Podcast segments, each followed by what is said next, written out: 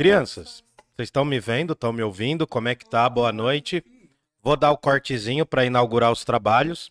Lembrando que o Parla Podcast é um oferecimento da Move 8.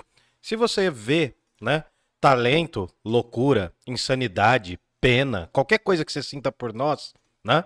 É só fazer um pix, que é o pix@parlapodcast.com.br.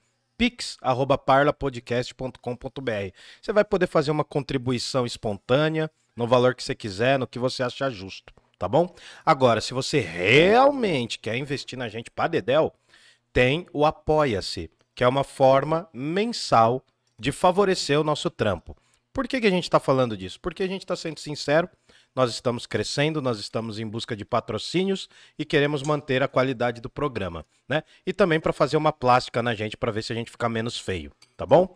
Mas se você vê valor no nosso trampo e quer ajudar mensalmente com valores estabelecidos, é só procurar o apoia, apoia-se, não, apoia.se barra parla podcast, apoia.se barra parla podcast. Tem uma outra forma de você contribuir durante as lives também, que é enviando o super chat. Você dá um salve aqui, pode fazer uma pergunta especial, faz um super chat, dá para você calcular aí o quanto que você pode, né? Você favorece a gente também. E a maior forma de contribuição, a gente não pode esquecer, é você curtindo, comentando, compartilhando, descontraindo com a gente. A gente agora tá de quinta-feira, que é um dia mais família, né? Até porque sexta é dia de revoadinha.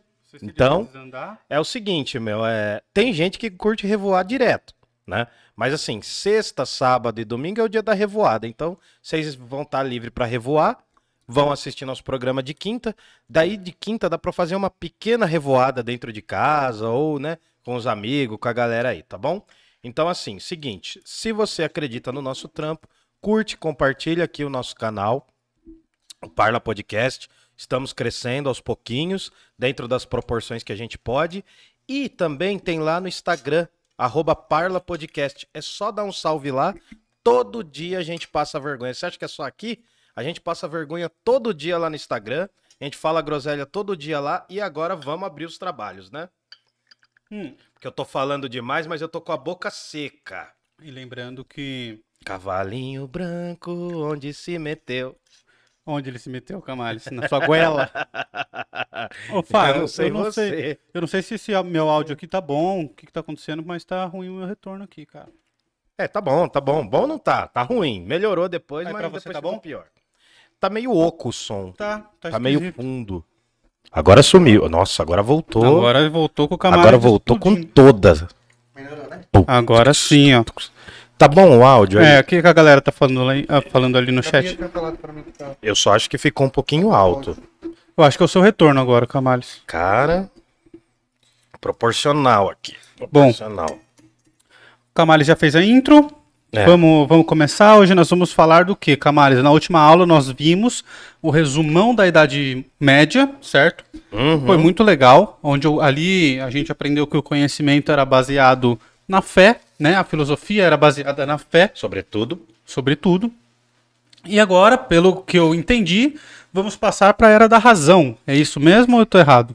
Ahn, Sim, sim. Digamos que sim. A gente pode dizer que é a era da razão, é a era da valorização da razão.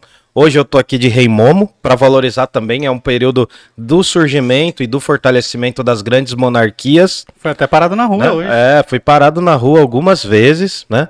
Fui. Comentaram sobre a minha pessoa, né? As pessoas andam comentando sobre a minha pessoa na rua, né?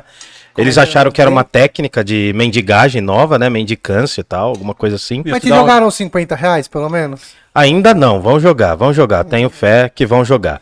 De certa forma, é uma técnica de mendicância. Até porque, só que é online, né, cara? A gente tá pedindo dinheiro.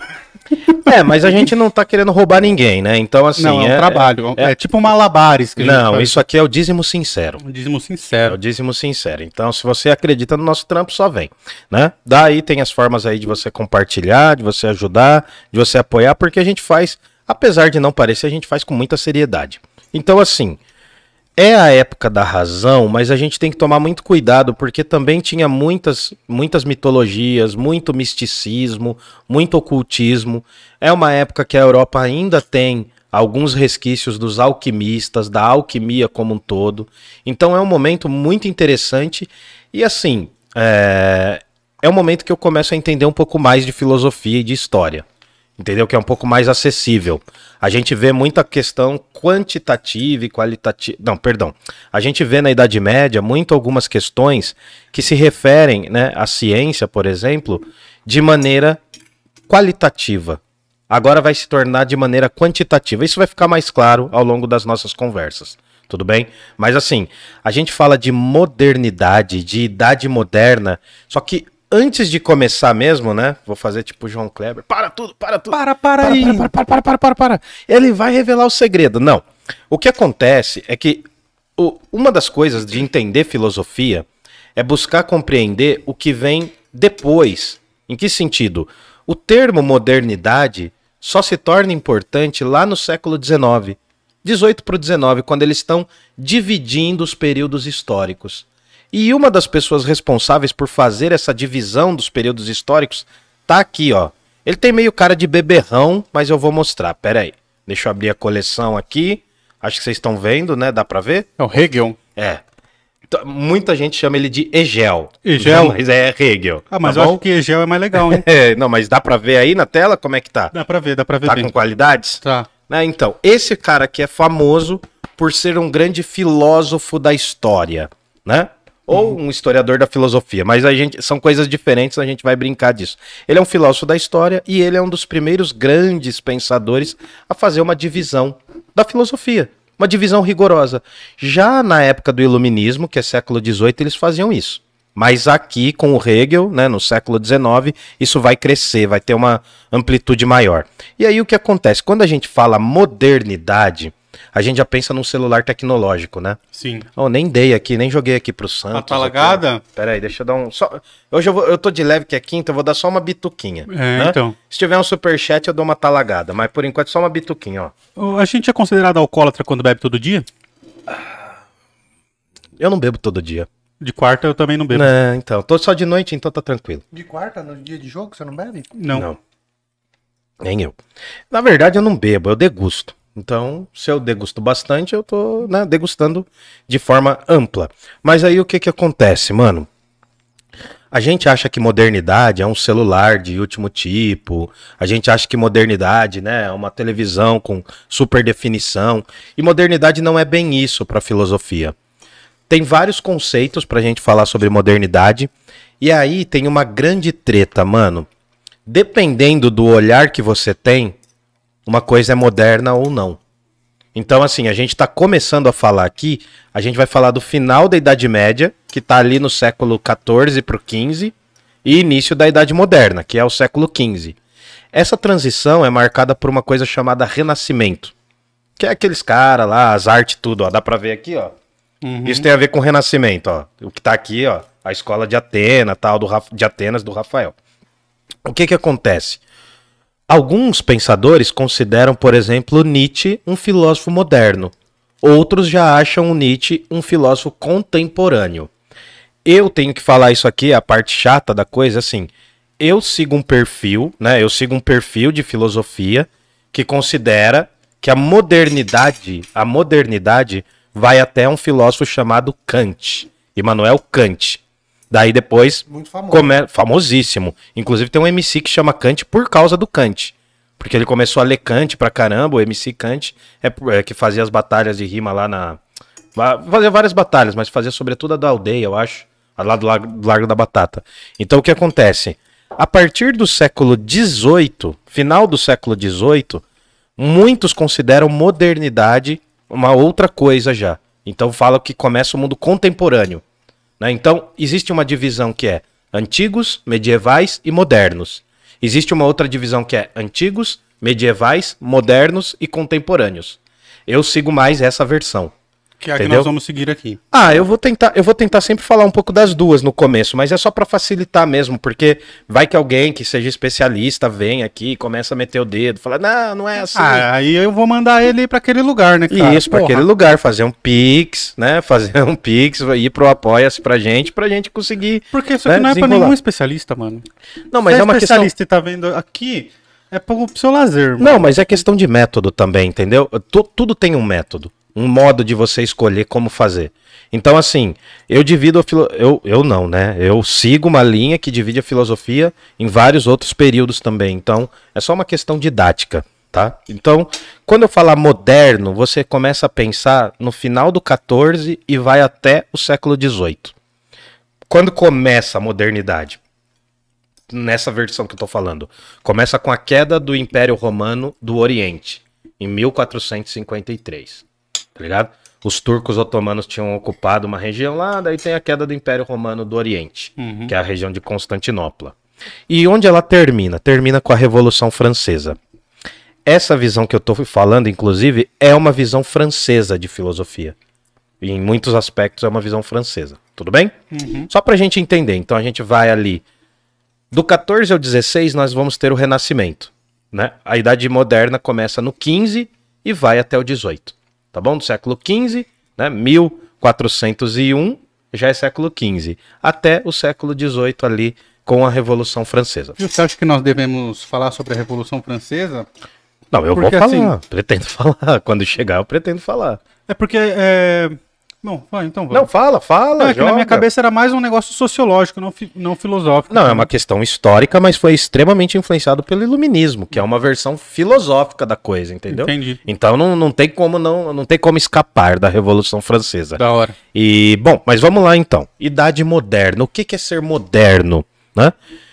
Na época, ninguém se falava eu sou moderninho, eu tô modernete, não é, isso? chama, É chama edificante. É, chamar fala, de fala ficante de peguete. cringe.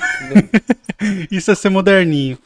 É, relacionamento aberto. É, Isso então. é moderninho. Moderno é uma coisa que é contemporânea, é uma coisa que está acontecendo ali. Existem vários nomes, várias formações desse nome, e aí tem uma pegada que é o seguinte: na França, no século XVII, vai ter uma disputa filosófica e cultural, que é uma disputa entre os antigos versus os modernos. Começa a surgir ali L'Ancien, né? A, é, L'Ancien contra Le Moderne. Os antigos contra os modernos. E na Alemanha vai começar a fazer sucesso um título, um termo, que é Die Neue Zeit, o novo tempo. Tá ligado aquele goleiro famoso que, que fez a gente sofrer bastante um tempo atrás? O Manuel Neuer, né? Você percebeu que o nome dele é escrito com EU, só que fica OI, né? Neuer. Tem muita gente que pensa que é Neuer. Não, é Neuer. Porque é um jeito que em alemão, quando eu tenho EU, vira OI. E aí o que acontece? Aquele Neuer significa novo. Signi- Significa novo em alemão. O nome dele é Manuel Novo, digamos assim, só para resumir. Então, Neue é novo. Então surge esse termo Neue Zeit, novo tempo. Um novo tempo. Surge um, a modernidade tem a ver com esse novo tempo que está aparecendo na cabeça dessa galera e tem alguns aspectos históricos. Hoje eu vou falar um pouco mais de história do que propriamente filosofia. Muito legal. Fechou? Vamos lá? Então aí o que acontece? Primeira coisa que bomba é uma coisa chamada renascimento. Se você gosta da arte realista, né? Aquela pintura que tem a ver, parece mesmo igual ao ser humano, tal, muito parecida com isso, ó. Essa aqui é uma das mais famosas de todas. Vocês já devem ter visto. Se vocês vivem no planeta Terra, tá, tá brilhando muito aí? Eu Acho que agora deu certinho, ó. Tô vendo daqui, ó. Tá bonito agora, mano. Se você vive no planeta Terra, você já ouviu falar da mulher do Giocondo, da Gioconda. É assim que a gente fala, né? no- nos idiomas italianos, porque ela era a mulher do Giocondo. Não era uma mulher importante. Assim, não é que ela não era importante por ser mulher. Não era uma mulher famosa. Não era uma Anitta. Ela não tinha relevância na época. É, ela, ela tinha relevância porque ela era esposa de um homem rico. Tá. Né? Mas ela não era. Mas ela não era famosa por, Por si. Ela se tornou modelo porque foi encomendado, até onde a gente sabe, esse Giocondo encomendou esse- essa obra e aí o Leonardo da Vinci fez, mas ele nunca terminou. Essa cor aqui já é uma cor dessa pintura já um pouco meio desgastada, porque essa pintura envelheceu muito. Foi um quadro que ficava, inclusive lá o Leonardo da Vinci nunca acabou. O que acontece? Esse é o quadro mais caro do mundo. É talvez o quadro mais famoso do mundo. Se eu não me engano, ele é de 1490 e pouquinho, alguma coisa assim. Deixa eu só ver aqui. Ele é repleto Não, de mistério. ele é né? 1503. É, ele é repleto de mistérios por quê? Primeiro, tá vendo que ele tá embaçado? Não dá uma sensação que ele tá embaçado? É um estilo de pintura chamado esfumato. tem uma sensação de esfumaçado. Parece que tá subindo uma fumaça aqui, Uhum. não tá? Parece que tá num ambiente de cultura, ambiente de música. Um assim, ambiente de né? música, né? Enfim, então, essa aqui é a nossa querida Mona Lisa. O mundo inteiro chama de Mona Lisa e em alguns lugares chama de Gioconda. E aí o que acontece? Muitos dizem que tem a ver com a proporção. Metade do rosto dela seria metade do rosto do próprio Leonardo da Vinci ou de um dos amantes que ele teve. A outra metade seria um rosto qualquer de mulher. Enfim, tem muitas teorias sobre isso. Né? A questão do ambiente aqui no fundo, ó. O fato dele tentar retratar a natureza aqui no fundo. Estão vendo que tem um, um fundo? Isso é uma pintura do auge do Renascimento. Por quê? Porque esses caras começam a estudar anatomia. E a anatomia do corpo não era estudada na Idade Média como vai ser estudada aqui. E essa anatomia é refletida aqui. Por isso que parece quase um, um retrato mesmo. Tem um lance com o sorriso dela Sim, também, é, né, o, cara? é o sorriso mais enigmático. E muitos pesquisadores e pesquisadoras já falaram por quê. Tem uma sacada que não dá pra perceber muito bem aqui, mas se você fizer uns 180 graus, de todos os cantos, o olhar dela te atinge. Consegue te ver, tá Ela ligado? olhando pra mim aqui, ó. É, então, se você olhar aqui, parece que ela tá olhando aqui. Então, é como se o olhar dela acompanhasse 180 Caralho, cuzão, graus. vira ela aí. Não, é verdade, é real isso. Caralho. Se você olhar bem, É mesmo, ela tá olhando pra mim. é, ainda. como se ela te olhasse. É, mano. Tem umas sacadas, tem umas sacadas muito simbólicas aqui. Cara, às vezes, assim, é uma brisa minha, às vezes eu fico pensando se quando ele tava pintando esse quadro, ele só não pintou, tá ligado? E a gente tá matutando, matutando, matutando. Sim e não. Por quê? Porque. É, vezes eu me pergunto isso sobre coisas históricas. Tipo, o cara fez um, um risco e errou. E aí a galera no século de hoje fica, meu Deus, que Caralho, que significa esse risco? Sim, então, em muitos casos sim, mas no caso dele não, porque se você fizer uma fotografia, se você fotografar as camadas que tem aqui, dá pra perceber que por baixo tem formas geométricas. Sim. que ele dividiu o quadro matematicamente. É proposital. Muitas das coisas que a gente vê aqui foi proposital. Então, assim, Tem um triângulo ali meio claro, que- não, não, mas tem, tem muitos detalhes. Mas aqui, assim, ó, é, eu fui numa. Teve uma exposição recente. Recente não. Antes da pandemia, teve uma exposição no Miss Experience, falando do Leonardo da Vinci, enfim. E aí mostrava Bem um legal. pouco Ele das vai tirando camadas. essas camadas, né? É, ele tirou tinha- todas as camadas. Tinha né? uma outra coloração, você faz um. Você é tipo uma fotografia que você tira e você consegue ver camada por camada, tá ligado? Foi em 2000 e pouco que, o, que foi autorizado o cara tirar várias fotos, É, né? Porque foi roubado já o quadro. T- Esse quadro tá no Louvre, lá na França, né, em Paris. Só que ele já foi roubado e muitos consideram, e eu acho que é verdade, que o que tem lá exposto é uma réplica. Uma réplica autenticada, uma réplica muito parecida. Mas não é a real. A real tá guardada no cofre. Então tem essa. Tem, já foi muito discutido, já foi roubado, acho que uma ou Pô, duas Alguém é vezes. dono desse quadro?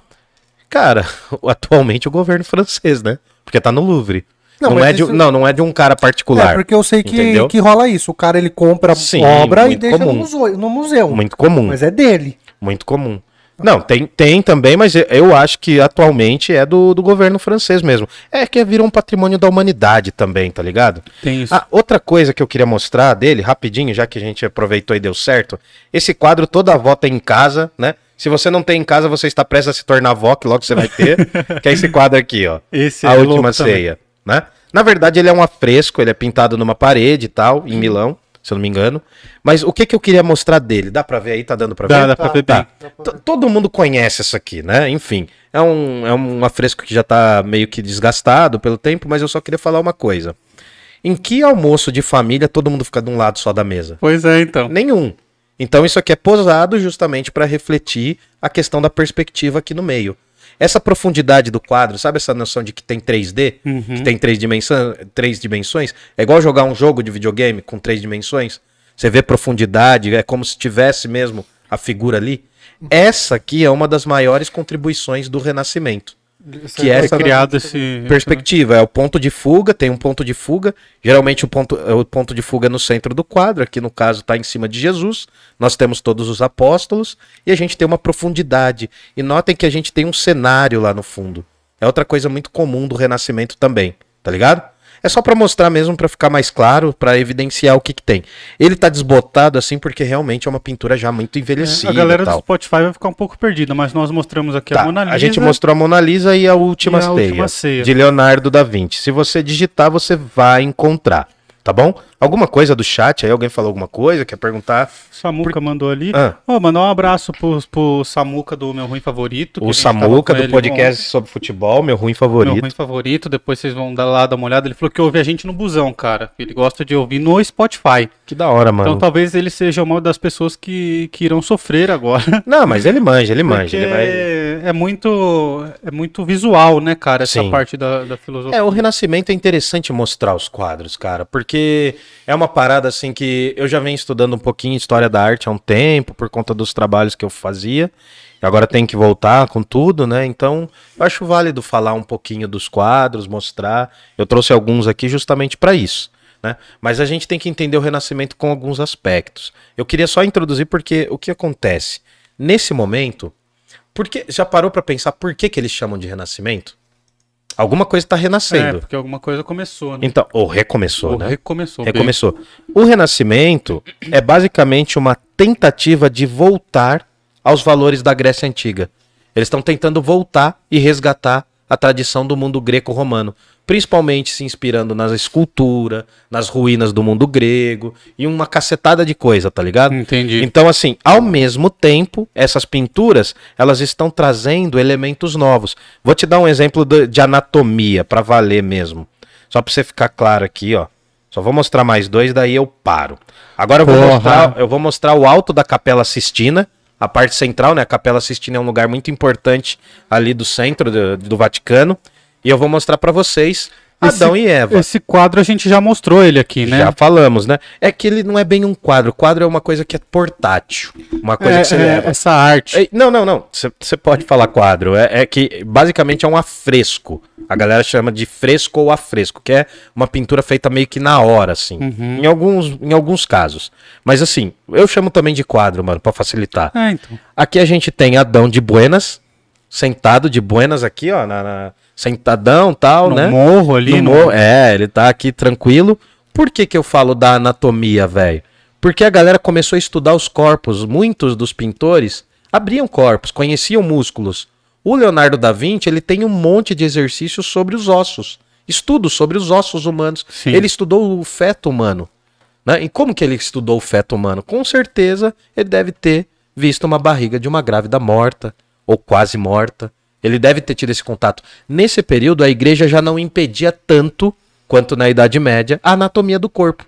É por isso que a ciência médica se desenvolve pra caramba a partir do século XV. Porque começamos a estudá-la. Porque a gente começa a abrir os corpos, os corpos deixam de ser sagrados. Eles continuam sagrados, mas agora eu posso abri-los. Então isso vai começar a se tornar cada vez mais comum. E aí o que acontece? Nós temos aqui o Adão sentadinho de buenas, é como se Deus estivesse fazendo um esforço. A brincadeira é que esses dedinhos se tocavam, esses dedinhos, o dedinho de Adão e o dedinho de Deus se tocavam, só que o Papa falou pro Michelangelo, uma das tartarugas ninja, né? Falou assim, ô Michelangelo, e o livre-arbítrio, mano? E a liberdade do homem poder escolher o caminho de Deus ou não? E aí ele separou o dedinho. É por isso que o dedo, antes acredita-se que se tocava, só que por um pedido do. É uma lenda, mas enfim. Uma por um brisa. Pedido, é, uma brisa doida. O que é interessante entender? Isso aqui, pra muita gente, tem o formato de um cérebro. É, Esse parece secto muito. aqui, essa turma aqui, parece um cérebro. E dizem que a Capela Sistina inteira é um teto, né? É quase a igreja inteira, mas enfim, a Capela Sistina inteira é formada por representações do corpo humano, da anatomia humana. Quer ver um outro exemplo? Esse aqui, ó. Isso aqui é a capela, atrás do Puta padre. Isso aqui é atrás do padre, ó. Estão vendo? Quanta informação. Tem muita informação, mas você consegue olhar, se você começar a observar, lembra que eu te zoei, Fabrício? Que era aquele negócio de olhar na parede e ver rosto, rosto humano, e aí você ficou putinho, você foi procurar o nome do que que era isso? você não lembra disso no episódio, né? Olha lá, o cara não tem a memória boa, mas eu tenho. Aquilo lá, quando eu te zoei, realmente existe. Você consegue ver a, a fisionomia de um crânio aqui? Parece o Cara, Darth dá pra ver o Darth, Você Darth Vader Então, mesmo. Olha lá. Mas você consegue ver aqui, ó, nós estamos vendo o juízo final, Isso. né? Que está na Capela Sistina. Aqui você consegue ver um olho logo acima, aqui um outro olho. Jesus e Maria estão aqui no meio. Tem várias figuras. nariz ali. Isso. Também a ver com o sopro da vida, talvez. E aqui a bocona, ó. E aqui a galera tá no inferno, ó. É, Tem muita gente boca mole que vai pro inferno, então acho que é Então isso. pode ser. Isso aqui é inspirado na Divina Comédia, mano. É, Esse eu ia falar inferno- isso. Lembra um pouco a Divina Comédia. Esse né? inferno não, esse juízo final, né? O inferno tá aqui embaixo. Esse inferno aqui, digamos, essas características, tem muito da Divina Comédia. Indiretamente também falando, tá bom? Porque o, o Dante Alighieri tá no final da Idade Média, isso aqui é o começo, é o auge do Renascimento. Aí a gente entende um pouco o que, que é esse renascimento, tá ligado? Uhum. É, é por isso que eu queria mostrar, eu acho que é. Fica até mais didático, fica até mais legal do que eu ficar falando das pinturas. Mas bom, renascimento tem a ver com humanismo, a valorização do conhecimento humano. Por que, que o, Adão tá de boa sentado ali? Porque nós estamos falando de uma época antropocêntrica. O ser humano se torna o centro dos estudos, o centro da reflexão. Os artistas começam a assinar quadros. Quem sabe lá da, quem ainda lembra daqui desse quadro, a Escola de Atenas do Rafael Sanzio, é uma pintura, é um afresco também, né? Lá no Vaticano. Isso aqui tá no Vaticano, mano, perto do Papa. Aqui na pontinha aparece o próprio Rafael olhando pra você no quadro. É uma Isso não maneira de comum. assinar, né? É uma maneira de assinar. Então, assim, pra gente entender o que, que a gente vai falar hoje. Primeiro tópico, vamos ver até onde a gente vai, né? Primeiro tópico, renascimento e humanismo. Segundo tópico, reforma protestante. A gente é moderno graças a uma briga entre igrejas. A gente xinga tanto a igreja aqui, né? Gente- Então, mas você não seria. Você acredita no Parla Podcast? No Parla Podcast? Você se acha uma pessoa empreendedora por ter iniciado esse trampo?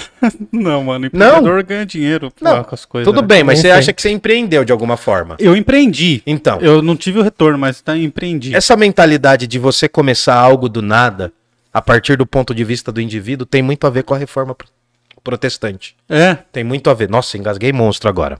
A gente também vai falar um pouquinho das grandes navegações, é por isso que a gente está num lugar chamado Brasil, e a gente vai falar da revolução científica. Ou seja, querendo ou não, a modernidade escancara quatro assuntos muito interessantes: artes, religiões, ciências e política. Tem política no meio, tem política em tudo. É por isso que eu coloquei a coroa no começo, vou colocar depois também. Podemos ir? Podemos ir? Como é que tá? Quer Podemos, falar alguma claro. coisa? Quer mandar uns salves? Ah, mandar um salve para os nossos patrocinadores aqui na Pizzaria José. Aê, e que mais? Pedir pizza lá, a gente Vocês falou querem no uma pizzinha? É só chamar lá. Tem os telefones aí na descrição do vídeo. Fala que viu aqui no Parla que tem 10% de desconto durante a nossa live. Durante a semana tem, tem as pizzas com desconto, né? De, de terça, quarta e Acho acho que a segunda inteira, né? também.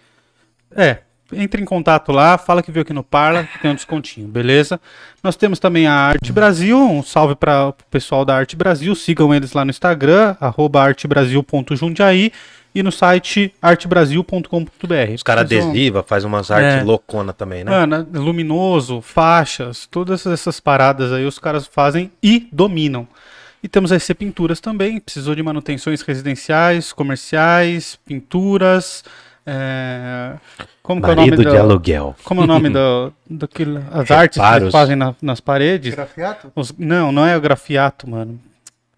Ah, tem umas artes. que eles Relevo? fazem? Relevo? Os relevos eles fazem. E é o. Aí você pinturas. Esse é pintura. Não, mas estava querendo fazer um, um paralelo com os quadros aí. Do... ah, é o afresco, parece É. com um afresco. Quase isso, Faça quase um isso. afresco na sua casa com esse pinturas. Faça um afresco e venha com a gente da IC Pinturas. daqui 500 anos sua casa vai valer milhões e milhões. É. E, bom, lembrar que o Parla Podcast é um oferecimento da Move 8 Produções. Ouvi, oi. Então, precisou de. Se você tem uma empresa, se você quer investir em arte, entre em contato com a Move 8. Nós temos vários podcasts aqui na casa. é, e eu tenho certeza que eles vão encontrar o podcast que melhor abrace a sua empresa, a sua marca. E se você é empresário, vem. E só vem, só entre em contato, Se joga, dá um bebê. salve. Fala que, que quer patrocinar o Parla lá pra eles, que vai ser muito bom. Ah, vai ser sucesso, hein? É, a gente tá levantando voo. Depois que voar, não adianta colar na gente, hein? Ó, ter já, que pensar já- vou dar uma dica pra galera. Fecha o anual, Uhum. porque tá no precinho ainda. No Depois que a gente precinho, explodir, precinho já de era. oportunidade. Porque a gente explodir, a gente morre, mas tudo bem. Então vai, vamos, vamos continuar, Camales. Move 8, aqui a arte acontece. Bom, e aí o que acontece? Vamos entender a parada, né? Por que, que a galera começa a investir em arte? Por que, que a galera começa a investir em arte? Porque vai surgir uma coisa. Dinheiro. final- É, vai surgir. O dinheiro começa a se tornar mais importante, realmente. Não, eu tô falando pra lavar dinheiro. Não, não, também, também é uma forma. Não, não, É uma não, forma não, não tá moderna de- longe. de lavar dinheiro. Não, não tá longe. Muitos dos reis e rainhas vendiam quadros justamente pra fazer essa coisa aí de rentabilizar a grana. Não que Tem- eu sei lavar dinheiro em Polícia Federal, pelo amor de Não, Deus. não, não, mas Você é muito tem comum. dinheiro pra lavar. Não, e agora? Os escândalos, os escândalos da Lava Jato, não, não, não teve, não botou à tona?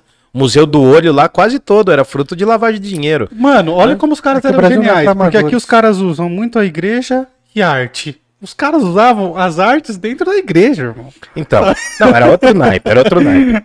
Mas aí o que que acontece? Qual, qual que é a grande sacada? Ali no final do século XIII tem as primeiras cidades, e nessas primeiras cidades algumas pessoas não conseguiam comercializar produtos, né? Produtos agrícolas.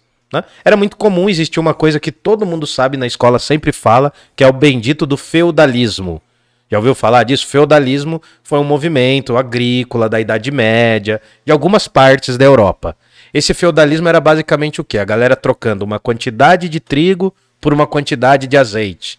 Né? Isso chama escambo. Uma quantidade de azeite por uma quantidade de farinha, de vinho, enfim. Entendeu? Era esse tipo de economia. Era uma economia basicamente pautada na agricultura. Com o surgimento da Idade Moderna e as primeiras grandes cidades, começa a surgir o que no rolê? Começa a surgir uma galera que vive nas cidades, perto dos reinos, né? Ficam bem próximas ali e elas vão começar a fazer feira, mano. Feira. Feira, vão começar a vender produtos, né? Feira Produtos como a gente conhece hoje. Não, não como hoje, Não, mas tipo de barraquinhas e... produtos É, artesanais, já é. tinha pastel e caldo de É. cana naquela época. É, já viu? É, Já viu Games of Thrones?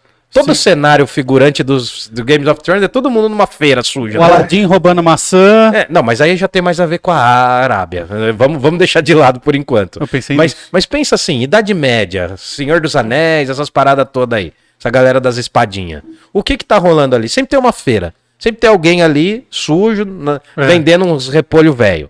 Né? Então, essas feiras começam a se tornar feiras artesanais. Né? Trabalhos artesanais, né? A, a- a palavra arte vem de arms também, né? Que é as mãos, enfim, tem a ver com. Tem toda uma origem comum ali. E aí essa galera começa a comercializar. Muitas delas estão ao redor dos castelos. Esses castelos eram fortalezas e eram murados. E esses muros, geralmente, em vários lugares, eles vão se chamar Bürgen. É Bürgen. Bürgen é uma palavra em alemão que vai acabar virando burgo. É daí que surge a palavra burguesia. Que fica em atrás do muro. Não, fica, não, não é que fica indo, indo atrás, em- elas ficam em volta do muro, comercializando nessas feiras. Porque burgo- Porque aí a, a burguesia da, da época, então, que viria dali, não seria necessariamente a mesma burguesia de hoje. Então, tá começando o rolê. A burguesia tá surgindo. Essa burguesia tá surgindo por quê? Porque essa galera começa a vender, surge. Não é que não, não, não é que surge, mas começam a se desenvolver as moedas. Os valores, os valores em pesos de ouro, pesos de prata, as moedas começam a se tornar cada vez mais comuns ao longo dos séculos. Ali pelo século 13, 14, né, a galera já comercializava bastante com moedas. Eu, tô fazendo de uma forma bem genérica, né, senão fica muito detalhado. Mas o que que ocorre? A galera no redor dessas feiras, desses burgos, vão começar a comercializar coisas que não são só produtos como trigo. Vão começar a comercializar tecidos, Vão começar a comercializar ah, móveis de madeira, por exemplo. Você tá entendendo que já é um outro trampo? Não é um trampo que nem ficar como servo lá no campo. O cara ficava nos- como servo, tinha um negócio chamado escambo, que os caras tinham que trocar produto, tinha que andar pra cacete. Não tinha moeda. Não tinha moeda. A moeda é uma abstração. Ela começa a fazer cada vez mais sucesso, por quê? Porque agora eu comercializo, eu falo assim, ó, ao invés de eu pegar tanta quantidade de vinho e trocar com tanta quantidade, né, de trigo, o que que eu faço? Eu tenho uma moeda que absorve isso. A moeda é uma abstração. Ó, isso aqui vale tantos dinheiro.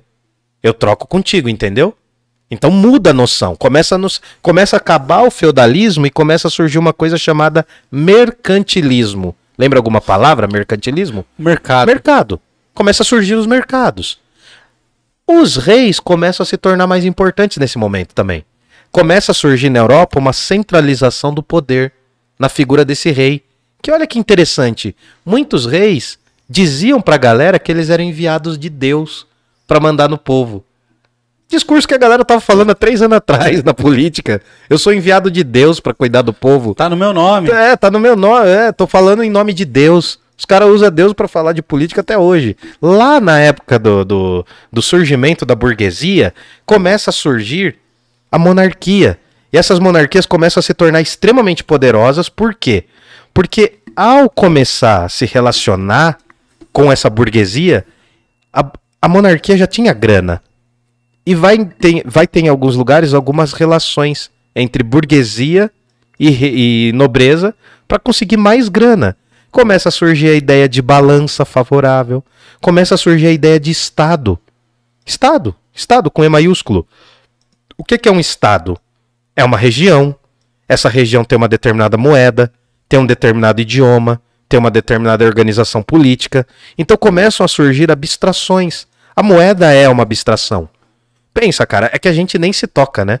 é que Não, também a gente não tem natural, né? dinheiro, mas a, a gente nem se toca que é um papel que tem um determinado valor. Só que esse valor é posto por quem? Quem que põe esse valor nas coisas? Nossa. A gente. né? Só que isso começa a se tornar cada vez mais importante quando surgem as monarquias. E a gente chama de monarquias absolutistas, monarquias nacionais, coroas nacionais. Não são países ainda. São monarquias. Tá tudo surgindo nessa época também. Tá ligado? Então, o, o combo da Idade Moderna vem com renascimento, vem com ciência, vem com arte. E quem investe na arte? São os mecenas. A galera que tem grana, que é ou do clero. Pensa, a maioria dessas obras estão onde? Dentro de uma Igreja. igreja, dentro de um monte de igrejas.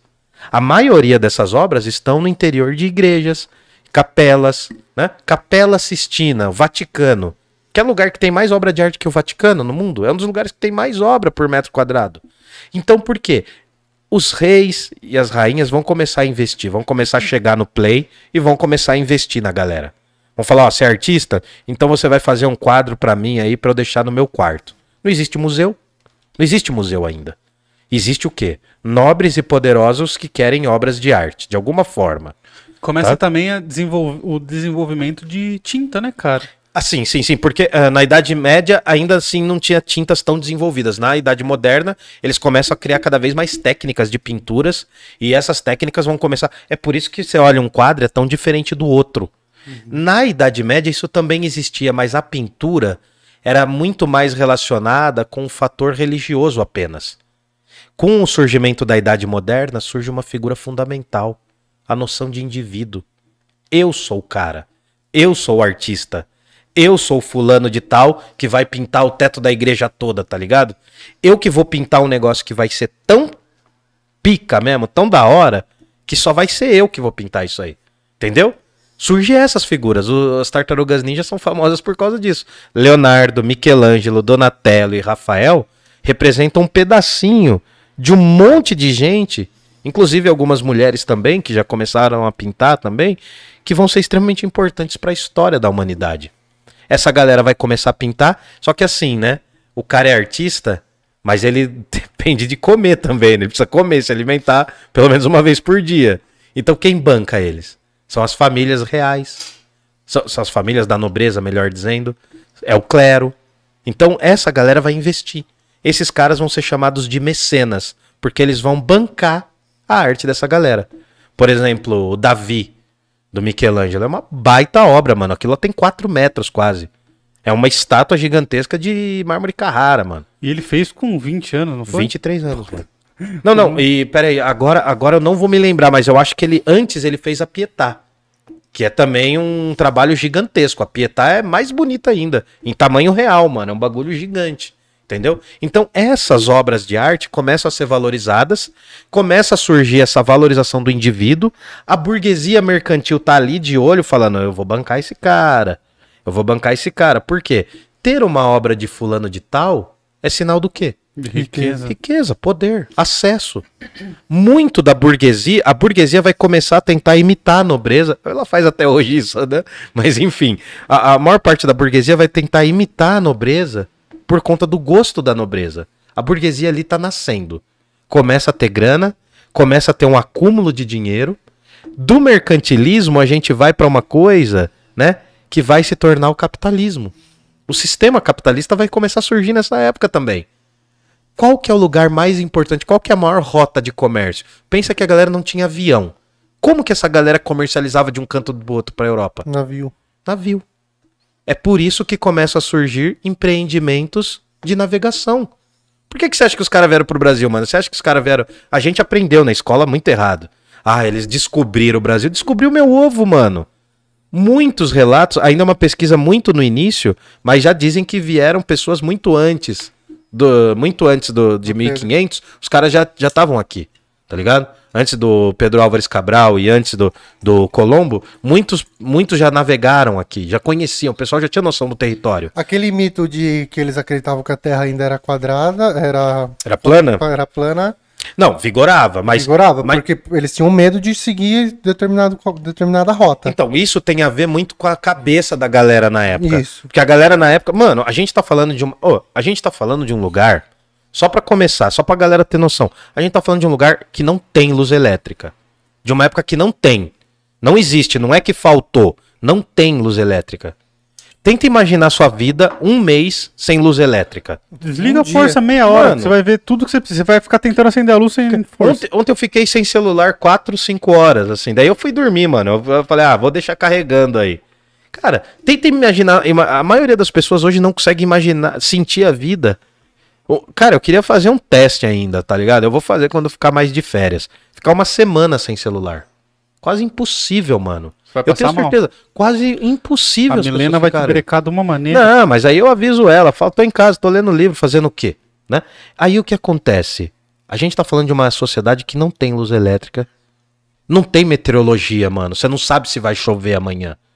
Você tem que olhar e falar, putz, mano. Você sai, imagina, o cara sai de manhã pra caminhar, pra atravessar uma cidade. É igual hoje que você sempre erra, que você olha e fala, vai chover e não chove. Não, mas, mas ainda, mas hoje a gente ainda tem um recurso, mano, de procurar o bagulho. Agora imagina um lugar, né, principalmente Europa, que não tem água potável a qualquer momento. Não tem água limpinha a qualquer momento. É, acho que nem, nem Você tá entendendo, mano? ter. Você tá entendendo? A gente tá falando de uma sociedade totalmente diferente da nossa, um bagulho totalmente diferente do nosso. Então, assim, mano, pra esses caras pintarem, pra essa galera esculpir, é porque os caras eram muito gênio, mano. Porque não tinha ninguém que tinha feito antes de- deles. Tinha os modelos lá na, na, na Inglaterra. Tinha aqueles modelos na, na Grécia, na Roma Antiga, né? Tinha, tinha aquelas imagens da Roma Antiga, mas a maioria das coisas, os caras meio que tiraram do zero, mano. Então a gente tá falando de modernidade e dá esse ânimo na galera. Justamente porque os caras acham que estão inventando realmente a roda. A roda eles não estão inventando, mas eles estão reinventando o ser humano. É por isso que é antropocêntrico. O ser humano é o centro da parada. Entendeu? Então a gente tá falando de modernidade, a gente tá falando do ser humano. Beleza? Beleza. Bora lá, bora lá? Não sei, tá tudo bem aí, gente? Tá tudo Tá bem? Vocês estão me ouvindo? Mandem Bom, perguntas aí, galera. Bom. Pode mandar, viu? Bom, eu vou mostrar mais uma imagem só pra animar. Vamos pôr gente pelada. Que é sempre bom quando tem gente pelada. Um eu vou, um eu vou passar pra vocês. Mas esse quadro aqui é famosinho, eu mostrei semana passada, né? Esse aqui, ó, a gente tem valores do mundo grego aqui, greco-romano. E a gente também tem o cristianismo, que é extremamente importante nesse período também, tá bom? Mas o que que a gente tem aqui? A gente tem uma mulher peladinha, tá dando pra ver bem aí? Não sei. Dá, Tá, tá bacana? dá. Tá. A gente tem uma mulher peladinha no meio e tem uma galera soprando pra ela chegar aqui. Isso aqui faz parte da mitologia grega e romana. Por quê? Essa aqui é a deusa do amor sexual.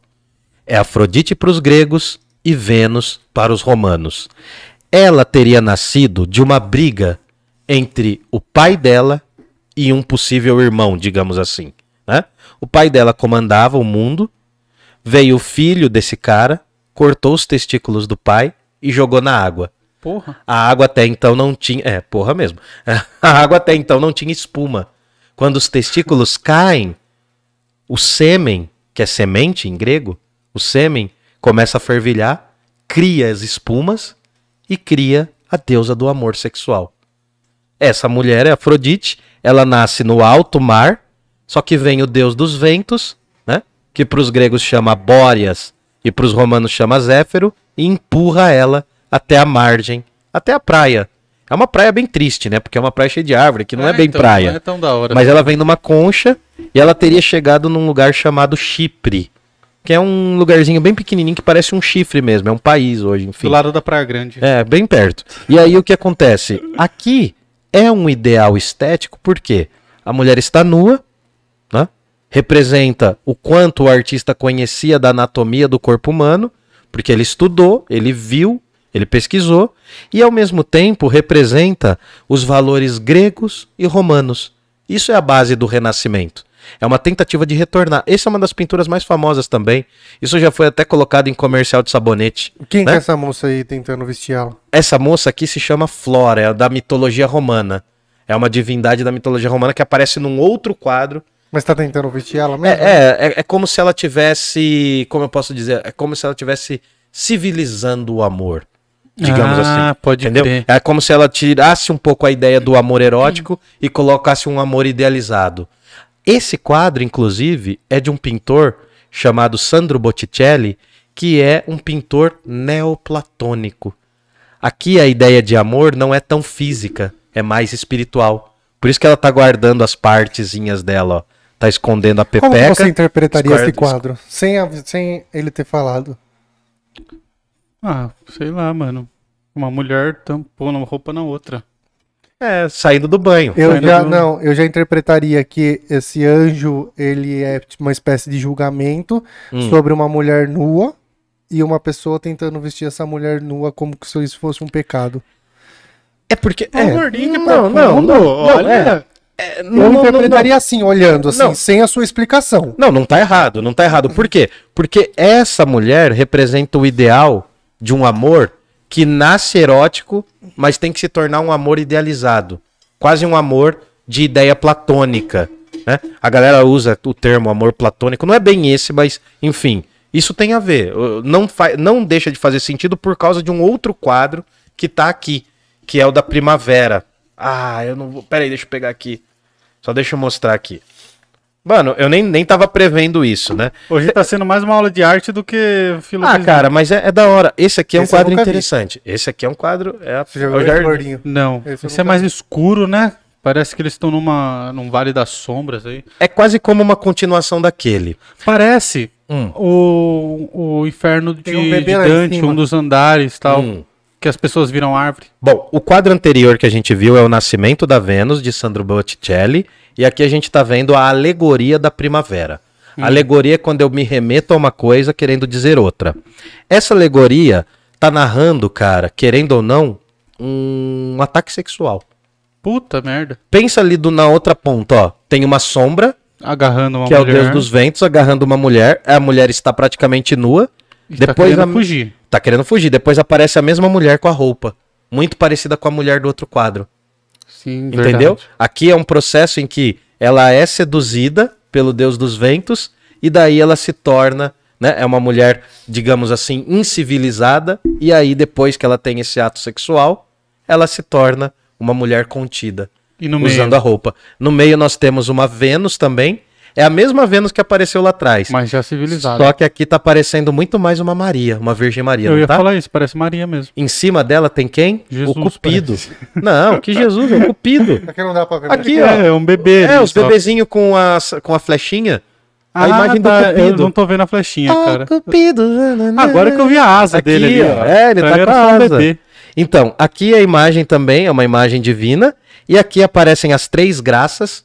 Né? Não é a graça sem graça e desgraça, não. E nem de graça. Nem de graça. Não, mas essas três graças são um símbolo da, da tradição grega e romana, que é harmonia, proporção e beleza. Um- uma delas, inclusive, está aparecendo com um brasão com o símbolo de uma família importante de Florença, que é a família Medici. Tá ligado? E aqui ainda aparece Mercúrio. Tá vendo que do lado de lá tem mais folhas no chão e menos frutos no- nas árvores? Sim. E do lado de cá tem mais frutos no, no- em cima e menos folhas aqui? Sim. Esse aqui é Mercúrio, está de costas para a cena toda. Tá muita gente, muita gente diz que é uma figura homossexual aqui. Por conta dele não estar olhando para as mulheres. É uma interpretação, né? Ah. Mas é que é Mercúrio, né, para os romanos e Hermes para os gregos, ele está comendo do fruto proibido. É uma imagem do paraíso e mistura vários elementos, tanto da cultura greco-romana quanto da cultura cristã. É, É então, uma bagunça total. Então, assim, cara, é, é- é por isso que eu quero que vocês entendam que, assim, os caras, eles eram racionais. Porque tem muita matemática aqui. o tamanho dos corpos, o tamanho dos corpos segue o padrão das oito cabeças, né? São oito cabeças daqui do pé até a cabeça, entendeu? Ah, Da proporção. Nos desenhos tem isso. Só que ao mesmo tempo é muito mítico. Tem muita mitologia no meio. É um momento racionalista, mas é um momento extremamente mágico. Extremamente, como a gente chama, sincrético. Tem um outro ali que é de urgia, quer ver? Pode mostrar isso na live? Pode, pode. Esse aqui é Ioranimus Bosch, o Jardim das Delícias Terrenas. Esse eu não vou nem, eu nem vou mostrar muito porque a galera não vai conseguir ver muito Não bem. vai mesmo. Porque é muito pequenininho. É o Jardim das Delícias Terrenas. Eu quero ver a reação de você vendo esse quadro de perto. Deixa Olha bem de aqui. perto.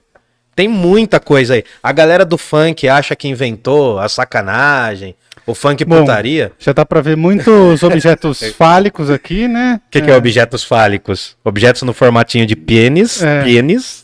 Quase todas as torres aqui são assim. Tá todo mundo se pegando, se Nossa beijando. senhora, tá mesmo. É, tá, ó. Olha. Olha, esse aqui. Ó, É, mano. Tem gente que tá transando com bicho. tem gente que tá fazendo Tem gente que nado acro- acrobático Tá... É. juntamente com uma relação. É, tem menagem, Nossa. tem Senhora. orgia, tem surubão. Tem homem com homem. Tem homem com Ah, mano. Tem mulher com mulher. Vale, vale até dançar homem com homem e Porra, com mulher. passarinho é sacanagem. Passarinho, bicho, é. Caraca. Olha, tem uns cavalos. Tem uns cavalos. é Todo mundo Camelo. transando. É, todo mundo transando. Esse pintor era malucão. Puta Quem que é merda. esse maluco? Esse cara se chama Ioranimus Bosch, né? É, é um pintor do Renascimento, mas do norte da Europa.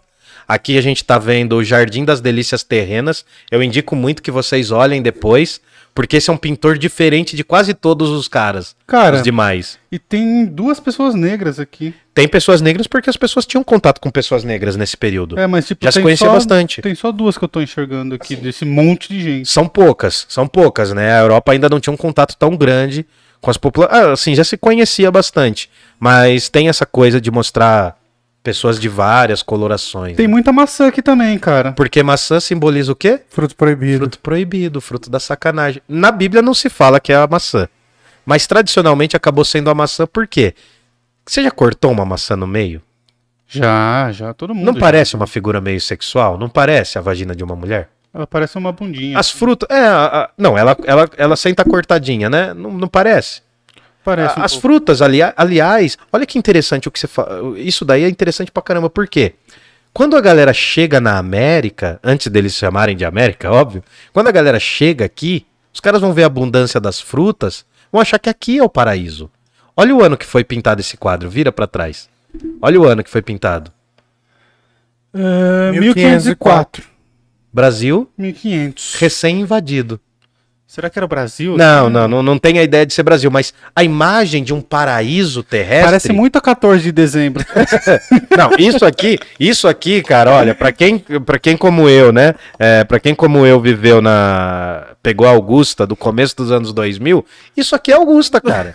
Isso aqui é Augusta, bicho. Isso aqui é a Rua Augusta, mano. Pode ter certeza. Essa parte aqui, então, ó, essa parte de baixo. Mas é que esse quadro, na verdade, ele só tá um pedaço aqui. Tem mais outras duas, mas, enfim. Uh, para quem não tá vendo, pra quem tá pelo Spotify, procura depois. O Jardim das Delícias Terrenas, de um cara chamado Ioranimus. Ioranimus com J, apesar de ter som de I, Bosch. Tá bom? Bom, a gente falou bastante de pintura, nem era previsto falar tanto disso, mas assim, o que acontece? O que é moderno e o que é modernidade? Pode falar. Fa- O Fabrício que Não, suspirou aí. Eu abri a boca, mas Bosch patrocina nós. é, se fosse essa bocha aí, aí é bom também. Bom, a gente tem esse surgimento da modernidade, a gente tem esses valores que começam a surgir, a aparecer. Então a gente tá falando do quê? O Renascimento é um movimento humanista. Porque esses intelectuais, esses pintores, vão também ser escritores, vão ser músicos. A- as artes não eram divididas como é hoje. Hoje você vê um músico, ele geralmente é só músico. Hoje você vê um pintor, ele é geralmente só pintor. Mas, por exemplo, Leonardo da Vinci era pintor, arquiteto, projetista. Ele projetou o que seria um helicóptero, o que seria um tanque de guerra. Ele é um projetista. Ele, ele tem várias capacidades dentro de uma só. Tanto é que tem algumas teorias que diz que ele não existiu, né? Ah, então, cara, Que é sempre. É, exato, né, Fabrício? Sempre quando tem uns cara meio zica mesmo, assim, é, é- é comum a gente falar que não existiu porque é tão genial. Acontece isso com Shakespeare também. Então, mas é que falam que pela quantidade de coisa que ele deixou, cara, eu fui na exposição dele, eu- ele tinha muito tempo. Né? Ah, cara, E. vai, ele tinha muito tempo, continua, É, desenrola. Ah, e, desenrola. e aí, lá no, no próprio museu, dizem que talvez era uma legião de pessoas que assinavam como esse nome. Uhum. Né? Eles têm essa teoria. Pela quantidade de coisa que ele deixou, cara, lá tinha tudo. Tinha a cidade que ele projetou, tinha helicóptero, a- avião, Proposta da asa delta é, até, né? asa delta, Tem a asa de de, morcego, corpo, assim. coisa exato. de corpo humano. Tipo, cara, é muita coisa pra um cara. E coisas em detalhes, não é só esboço e ideia. São coisas detalhadas. O cara precisava ter muito tempo pra estudar muita coisa. Então, é por isso que a gente acaba falando que esses caras são gênios. Surge a ideia do artista como gênio aí. Mas vamos fazer um esforço. Vamos fazer um esforço. O Leonardo não é o melhor exemplo, ele é, ele é um filho bastardo. Ele é um filho bastardo, é um filho de um, de um casamento, de uma amante, de um cara casado com uma amante, que depois o assume, enfim. Mas não vamos entrar nos detalhes biográficos do Leonardo, senão a gente falaria muito dele. Tem uma biografia gigantesca que saiu há um tempo atrás dele. Ah, mas o que acontece? Imagina que em algum momento da sua vida você descobre um talento. E você tem muito talento para aquilo. E aí, Me irrita. é, é, pode ser. E aí, depois de um determinado momento, alguém fala: Eu vou bancar esse talento seu. Nossa, eu vou bancar. pesadelo. Eu vou bancar, mano. Eu vou bancar. Ah, você você consegue mexer bem no computador? Então agora você não vai precisar se preocupar com comida. Você não, não existe a noção de trabalho assalariado.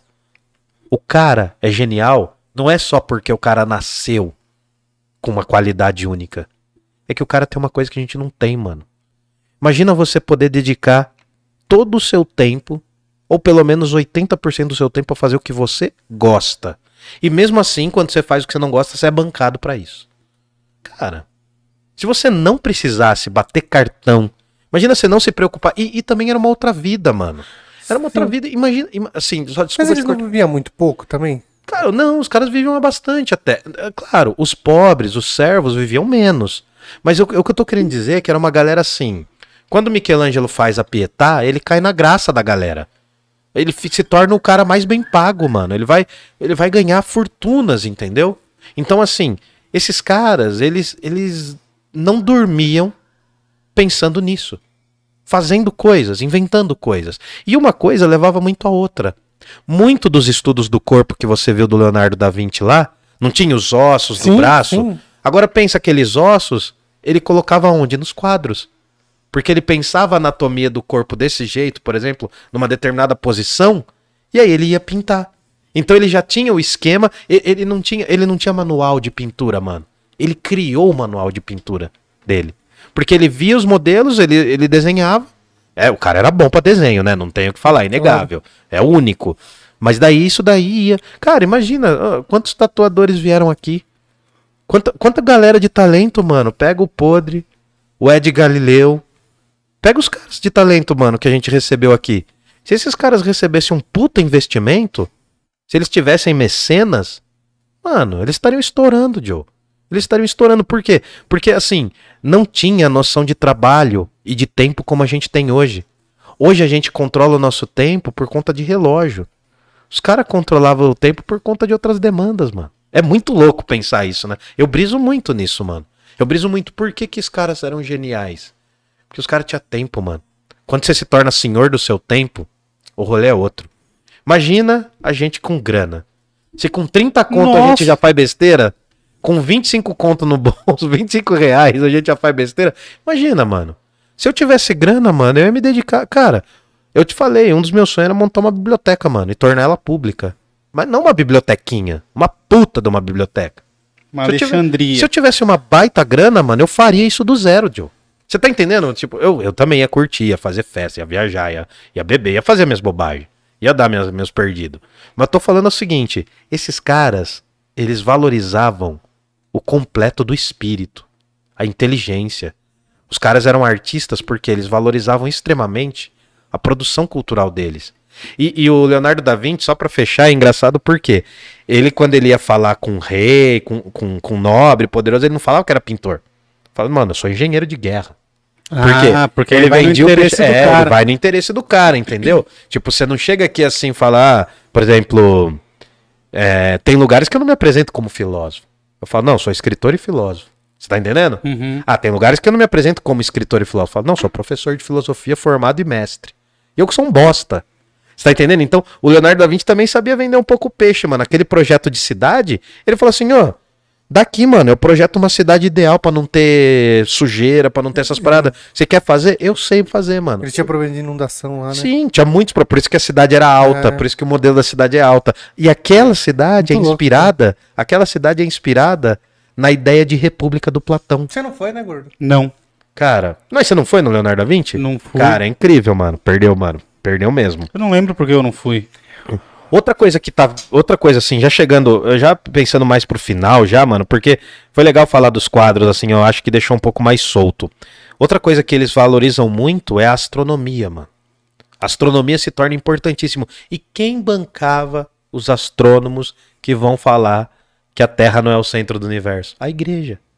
A igreja que começa bancando os caras que vão falar mal dela depois, entendeu? Por quê, mano? O- Os primeiros intelectuais, eles estão intimamente vinculados às universidades, que surgiram na Idade Média. Essas universidades, quando entram na Idade Moderna, elas meio que recebem uma, uma ventania boa e fica mais arejado. Não fica só a religião.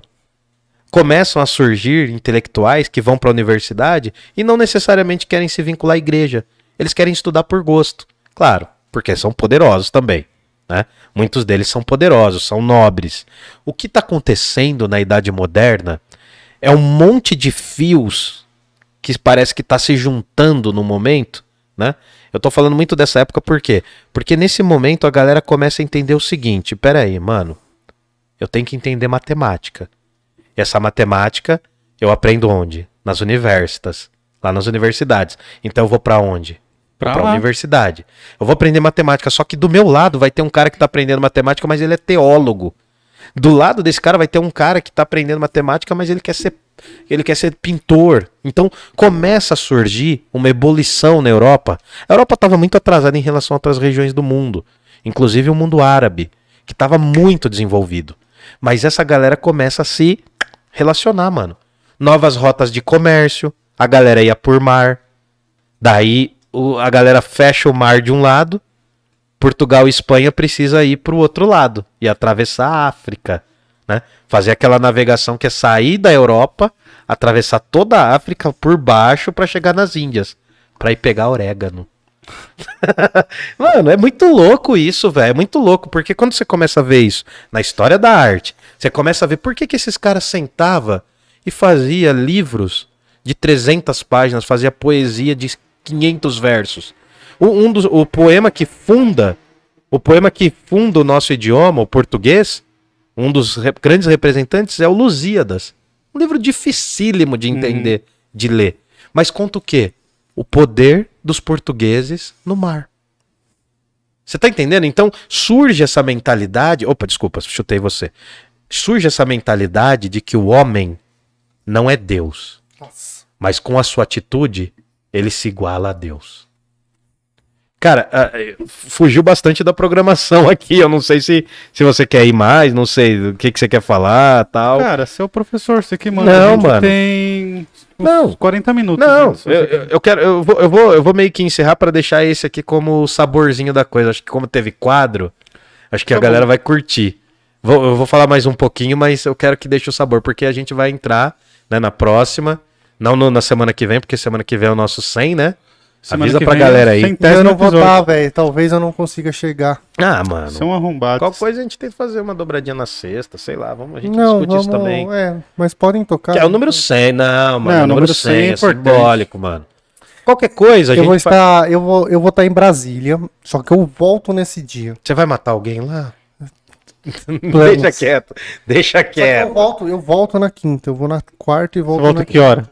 Então, meu voo Não, é três. é, eu acho que tá previsto pra eu pousar aqui umas 5 horas da tarde. Não, não vai chegar. Então chega, mano. Se pousar aqui 5 da tarde, o onde? negócio é às 8. Aqui onde? São Paulo. Não, você acha que ele vai chegar às 5 às 8 aqui?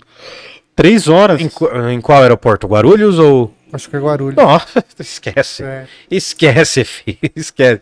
Se Alô, você, um chegar- helicóptero. se você sair da. Isso se pousar no horário. Não, né? se você pousar no horário, eu chego, né? Se você Você não pousar consegue vir mais cedo? Não, Não. consigo, não é. Mano, relaxa, Não é velho. táxi, é um avião, mano. É, mano.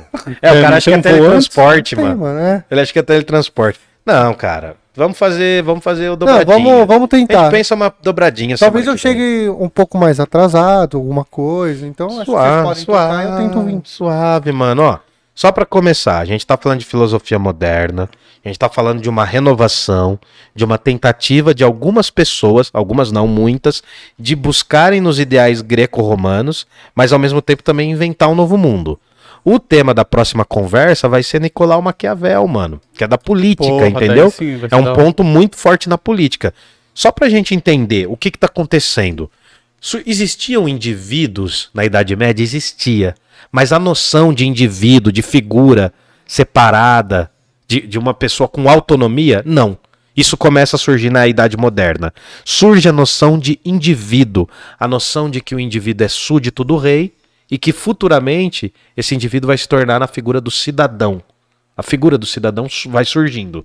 Outra coisa também, surge alguns termos que são importantes para a filosofia. Natureza humana. Os filósofos dessa época, do começo do Renascimento até próximo à Revolução Francesa, eles vão estudar muito a natureza humana. O que é a natureza humana? O que são os nossos, senti os nossos sentidos? Né? Na verdade, a palavra mais ideal era as nossas paixões. Mas paixão aqui não está no sentido só de se apaixonar. As paixões são todas as nossas emoções. Aquilo que marca. Ter ódio, por exemplo. Tem um filósofo chamado Spinoza que ele vai tentar definir todas as emoções humanas. Ódio, amor, esperança. Ele vai dar uma definição para todas. Ele vai falar: não, amor é isso, alegria é isso, paixão é isso. Ele vai falar de todas as emoções. Olha que doideira. Então, a natureza humana, o que é a natureza humana? Nós somos seres formados com o quê? Com ódio, alegria, felicidade. O que que forma? Shakespeare, mano. Pra quem já leu Shakespeare, pra quem tá no chat, pra quem já leu Shakespeare vai me entender. Tem um- uma cena do Shakespeare, né, que, que é do Hamlet, tem várias, né, mas tem, tem uma hora que o Hamlet pega um crânio e fala a famosa frase. Ser ou não ser ser? ou não ser. Eis a questão. To be or not to be. Is the question. Por que, que ele tá falando ali? Ele tá querendo dizer assim: será que eu vivo ou será que eu morro? Porque mataram meu pai e eu tô pistola e eu tenho que fingir que tô louco pra me vingar de todo mundo. Essa é a história do Shakespeare. Do Hamlet, perdão. A história do Hamlet é um cara. Imagina, tipo, o seu tio mata o seu pai, se casa com a sua mãe e se torna rei. E você tá vendo isso. Bacana, né? Mó treta, mó usurpadora, né? Mó novela mexicana o bagulho. Bem novela E mexicana. aí você vai falar assim: não, beleza, mano, eu tô tranquilo. Não. Eu vou operar uma vingança. Eu vou me vingar. Vendetta. É uma vendetta. O Shakespeare falou do amor, mano, em Romeu e Julieta.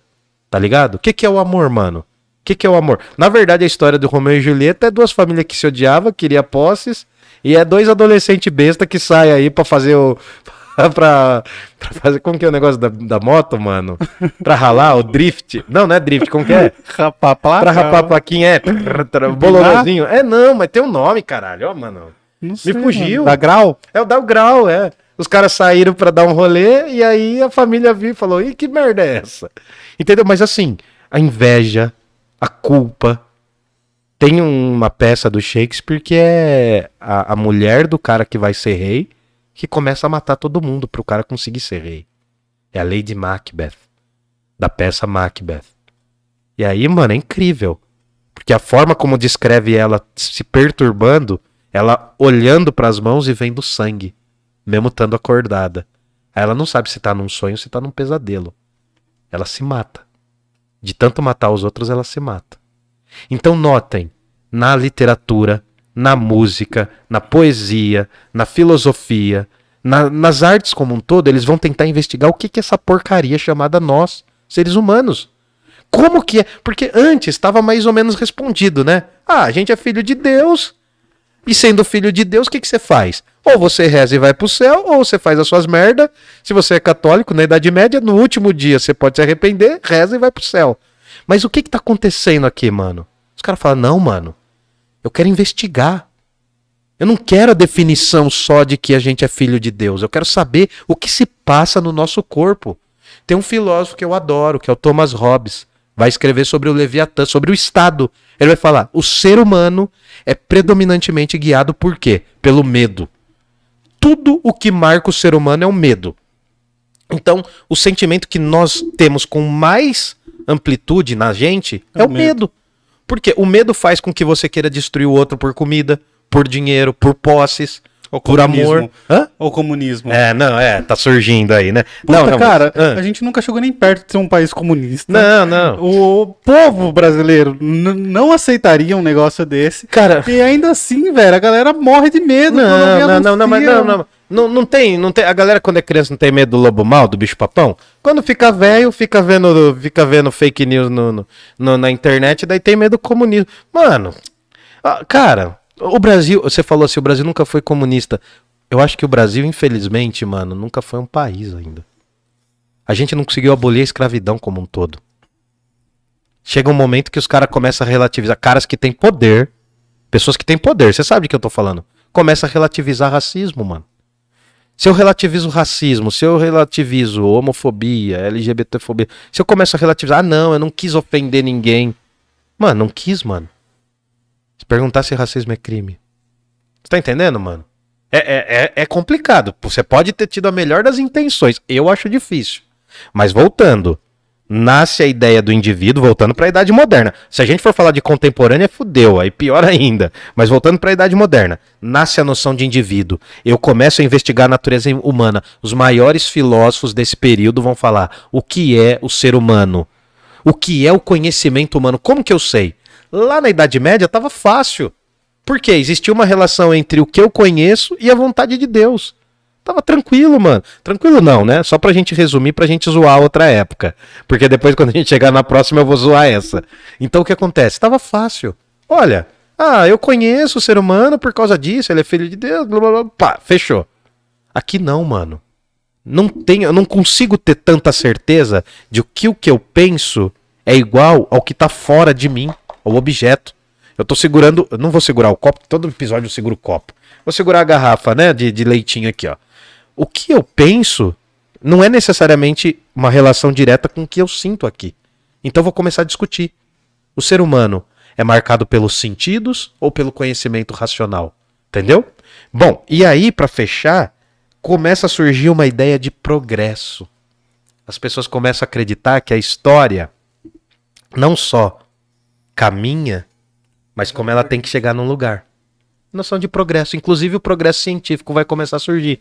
Olha, estamos melhorando as coisas. Então no futuro vai ser melhor. Isso não passa de uma utopia. Aliás, Esperança. o livro mais um livro famosíssimo dessa época é o é a Utopia do Thomas Moros. Dessa época. Que é o que tá escrito na nossa bandeira. Sim, né? É, ordem e progresso, né? Mais ou menos isso. Uma Bom, utopia. a ciência começa a se tornar. Agora, ó, a ciência na Idade Média existia. Mas era uma ciência que a gente chama de especulativa. Era uma ciência praticamente né, de você pensar, imaginar, considerar que alguma coisa é possível. Agora não. Passa a se tornar uma ciência experimental. Eu preciso derrubar isso aqui mil vezes de uma torre para ver qual é uma caneta que eu estou derrubando para ver qual é a força que ela cai. Não é à toa que a idade moderna vai nos dar a teoria gravitacional do Newton. O Isaac Newton está nesse período. Ele é um cientista que acima de tudo era teólogo. E da Rosa Cruz, né? Alguns dizem também. Enfim, você tá entendendo? Tô. Fechando, fechando. A... As ciências naturais, aí a gente pode entender mais ou menos física e matemática, vão começar a bombar. Vai surgir um termo, inclusive, que era da poesia e roubaram da gente. Roubaram da minha gangue. O termo engenho. A palavra engenho tem uma noção de que uma pessoa é muito inteligente. Ó, aquela pessoa é engenhosa. Ela consegue criar as coisas. Essa palavra acaba virando outra coisa quando surge a palavra engenharia. Mas a palavra engenho, os poetas que usavam, a arte e o engenho. A arte é a capacidade manual de você moldar um poema. O engenho é você ser criativo para fazer um puta poema. Só pra resumir. Estamos falando do renascimento. Semana que vem, não sei se a gente vai fazer o centésimo ou se a gente vai falar, mas a ideia é desenvolver mais essas coisas e falar, sobretudo, de Nicolau Maquiavel. A gente tem que ser amado ou temido? Essa é a pergunta do Maquiavel. O que, que é melhor? Se você é um poderoso, você quer ser amado ou ser temido?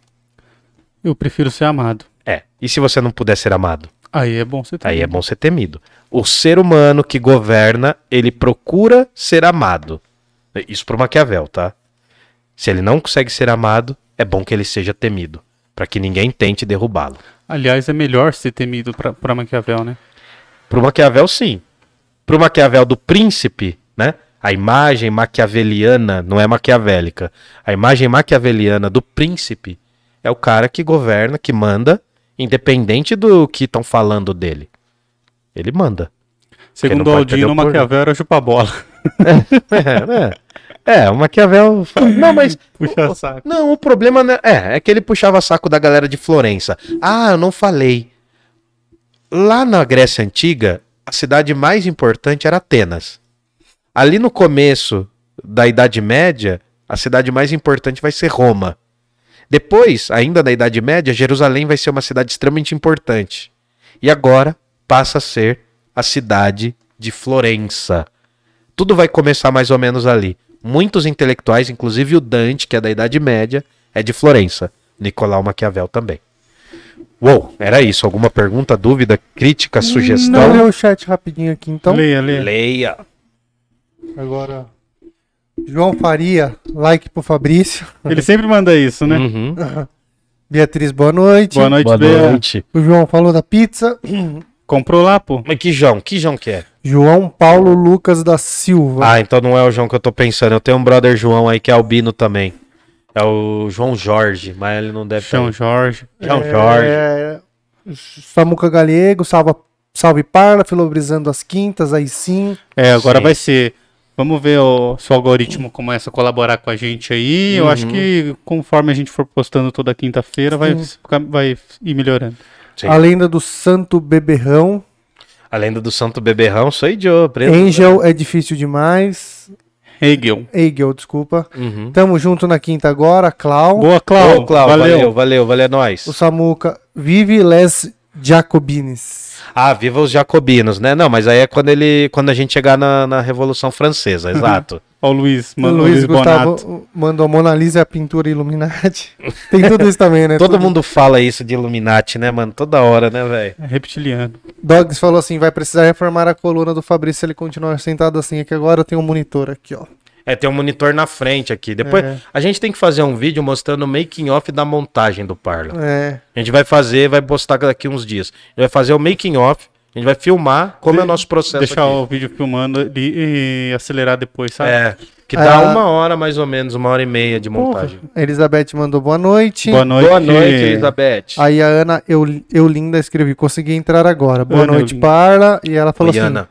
ah, verdade, antes era saborear com a imaginação. Hoje tudo. as- ho- hoje se prova com Tudo as. se prova com as é, pesquisas. tudo se e prova com as estudos. pesquisas e estudos. Sim, Obrigado. sim, sim. E a Elisete Schiassi mandou boa noite. Boa noite. Elisete. Não, é a Elizabeth a do Danone. Ela mandou um boa- salve. Ah, então, é, eu tô confundindo, gente. É que hoje tá sem Danone, eu, não- eu tô sem meu tônico aqui, revigorante. Você tá com o Danoninho Não, não, hoje, eu- não, hoje eu tô com o, o, o flan. o flan, Lembra o disso, mano? O flan? Porra, Nossa, saudade mano, do que o flan era outro naipe, né? Era um outro negócio, assim, né? Flanzinho Dava briga, naipe. né? Você comia aqueles chandelle, lembra de chandelle? Chandelle. Chandelle. Lembra, Nossa, tem até cara. hoje no mercado. Cara, eu fiquei mó triste. Eu fui comer esses dias, né? Mó voltando pra infância. Eu falei, nossa, vai ser bom igual. Nossa. Não é. Achei mó triste, mano. Tem coisa que é melhor deixar no passado. É, também. não, melhor. Deixa no folclore, como eu digo. E talvez não mudou nada, né? Talvez não mudou nada, mas Mudou acho o que é o, seu, paladar é, o seu né? paladar que muda, né, mano? Porque é, é interessante isso, né, cara? Porque O álcool, o, o paladar é droga, destruindo. tá ali, corre junto. É, tamo aí, deixa, fala baixo. é. Esquece que o pai tá estourado, esquece que o pai tá estourado. Não, mas o que acontece é que o paladar muda, né, mano? E dizem que o paladar nosso muda a cada seis meses. é sério? Ele vai se refinando, assim, se você treinar, né, mano? Se você... Por isso que tem cara, mano. Eu, eu boto fé nos caras que conseguem degustar o negócio e de- adivinhar de onde é, bicho. Ah, não, mas isso Porque, é mano, é muito treino, certo. cara. Isso é certo. É, mano. É que nem quando você. Tipo, se alguém chegar aqui e falar alguns textos que eu conheço, eu vou saber identificar, Tem entendeu? um documentário no Netflix, pelo menos tinha, chamado da Som, que- que é de sommelier, Uhum. que os caras... Os caras erram, mano. Não, Ah, não, mas, pô, não é uma ciência exata, É. né, brother? Você tá falando tirando, baseando do cu também, né? Não é, mano. Eu Porque vi um não? lance que o cara põe uma gota de corante e o cara, ninguém mais acerta o sabor do negócio. Mas Ah, é porque daí você modificou, né? Cara, Porque através não é só a, a cor tá envolvida também. cara, porque Claro é que tá. sintonia Mas não fina, tem, mano, é não tem o bagulho mano. vendado? Não, tudo bem, Murilo, mas existem várias técnicas, porque pra você, porque assim, esse, esse documentário é porque existe um título pra você tirar que é muito difícil. E são três amigos que estão tentando participar disso. Tá ligado? E aí mostra essa trajetória deles, mano. A dificuldade que é dos caras tentar acertar e tal. Porque os caras têm que acertar. E aí é visual. Porque, cara, esse negócio de ser vendado É visual, olfativo é, e esse negócio de ser vendado, talvez você pegue algumas características. Pra você conseguir acertar de fato, é, você precisa ver, sentir, é, paladar, Degustar, olfato é. e É. Audição não precisa, você não É, precisa ouvir o vinho, mas... pôr, não. É, você não precisa tocar nele também. Então, mas não, mas, Mas é, é, uma isso, ciência, mano, porque, é um conhecimento profundo, porque cara. os caras sabem que naquela determinada região fez é, tem tantos tempo e a uva ela vai sair mais ou menos nessa cor, com mais ou menos esse tempo. E tem que ser muito viajado, mano. Tem que ser meio boy. Tem que ser muito boy, porque o cara puxa, ele fala assim, pô, isso aqui me lembra os campo, o campo da Alemanha. Pô, você tem que estar lá, velho. Você tem Não, que é, estar lá. não, é uma ciência. Eu tentei ligado? fazer um curso, mano. Eu ia fazer um curso tem em São Paulo. embasamento, tem É embasamento. impossível, É Diogo. claro que tem muita gente que tira da bunda mesmo, tá ligado? Que o cara põe lá Mas- e aí, tipo, Mas, cara, assim, se você pegar, é, é assim, eu tenho uma amiga minha que ela é sommelier. Ela é a, é a mina do, a mina do Menestrel, mano. A mina do Menestrel. Cara, ela deu uma palestra, mano, e ela fez uma harmonização de vinho. É outro naipe, mano. é, É, outro naipe. O vinho muda, mano. Se você, toma um copo. Ô, juro por Deus, não é coisa da cabeça. Por quê? Ela fez a gente fazer sem ela falar nada. Ela falou assim, ó, toma isso. Agora toma isso. Depois ela foi fazer lá. Porque pra, Mano, pra coisas, muda, bicho. pra coisas de Vinho muda pequena, muito. de pequena escala, beleza, que nem eu fui num, eu tive um treinamento de cerveja uma vez e, e a primeira coisa que o cara faz, ele te serve uma Brahma, uma Skol, uma Taipava, uma Heineken e cara, isso tudo é breja, main, main- breja mainstreams, assim, ele serve numa taça e fala assim, adivinha. Ninguém acerta. Você não acerta, cara. Você não acerta. O cara que fala, eu só tomo Brahma. Tem algumas brejas que tem muita diferença. É, dá pra, por exemplo, crava. Dá pra sentir o gosto, Por a exemplo- diferença de uma boêmia pra outras brejas. É, por exemplo, Boêmia uma Heineken né? você pega. Heineken todo mundo acertou. Todo mundo pegou. Tipo, pegou. Só que ali entre Brahma, Skol, Antártica, Itaipava tem um gosto meio pe- peculiar também. Cara, tem gente que tem água específica só pra uísque, irmão. É. Água específica. Tem uma água que tem gosto de geladeira, mano. Sabe aquele é ventinho neutra. da geladeira? É água neutra, mano. Você nunca viu isso aí? Absurdo, É, mano. mano. Absurdo. Faz um pix pra gente, ver. Faz um pix de preciso- 30 milhões pra Preciso gente. ficar rico pra aprender essas Ô, coisas. mano. né? Não, mas. Não, tem muita coisa, cara. É muito. Falando em degustação, depois procura aquele, aquele documentário dos, dos cogumelos. No, no- Eu assisti. Você já viu? Eu assisti, achei muito Mano louco. do céu. Que o cara teve uma overdose, que ele era gago, você viu aquilo lá? Não, eu vi. Fungos fantásticos, você já viu isso aí? Não. Eu acho que eu não cheguei nessa parte aí. Bicho, Mas eu vi um que o cara subiu na árvore e ficou Ele com medo. sobe do- no tele... Mano, essa história. Nossa, essa história é louca, mano. Eu, eu ouvi ela. Eu, eu estava com meus sentidos alterados. Você tava Porque eu gosto de, sob eu, efeito de não, eu gosto de ver. Não, eu tô exercitando a minha criatividade. Entendi. Eu gosto de ver as coisas assim. Quando eu tô num outro estado, né? Eu, eu brincava pro meu. eu brincava, né? Porque assim. É, estarção. Estar, eu, eu e um brother meu, a gente brinca assim. Estarção é estar alcoolizado com a realidade. Então, assim, a gente falava. A gente não falava sair pra beber. A gente falava assim, não, vamos sair pra ficar são.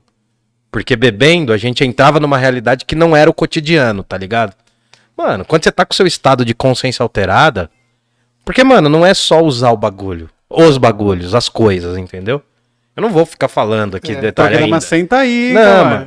Hã? Programa senta aí. Não, depois que virar a chavinha do 100, Você vai ver, mano. Me aguarde, vou falar umas paradas. Mas, cara, Bom, é isso. É, É nóis. pra finalizar o chat aqui. esquecemos o chat, esquecemos o É. renascimento, esquecemos filosofia Ah, moderna. pra mim tinha acabado já. Quando eu trabalhava na SICA, aninhos atrás, havia degustação sem vermos os produtos. Muito legal, isso é legal. Ah, Cara, então.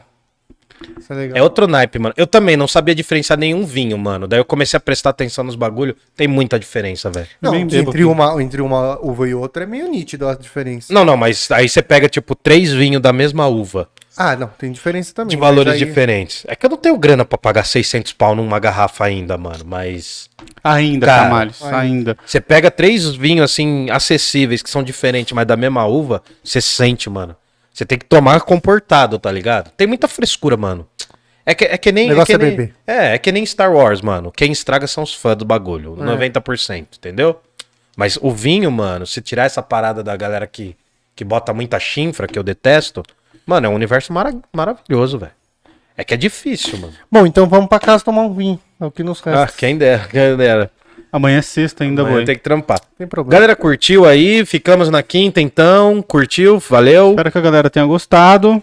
Valeu. Mano, eu acho que saiu um pouco do controle, assim, né? Não por causa do Danone, hoje a gente tava sem. Estamos sem Danone. Mas a gente volta com tudo, vai falar de renascimento, vai falar de filosofia moderna e vai falar de Nicolau Maquiavel, tá bom? Virtu e fortuna tem muito a ver com política.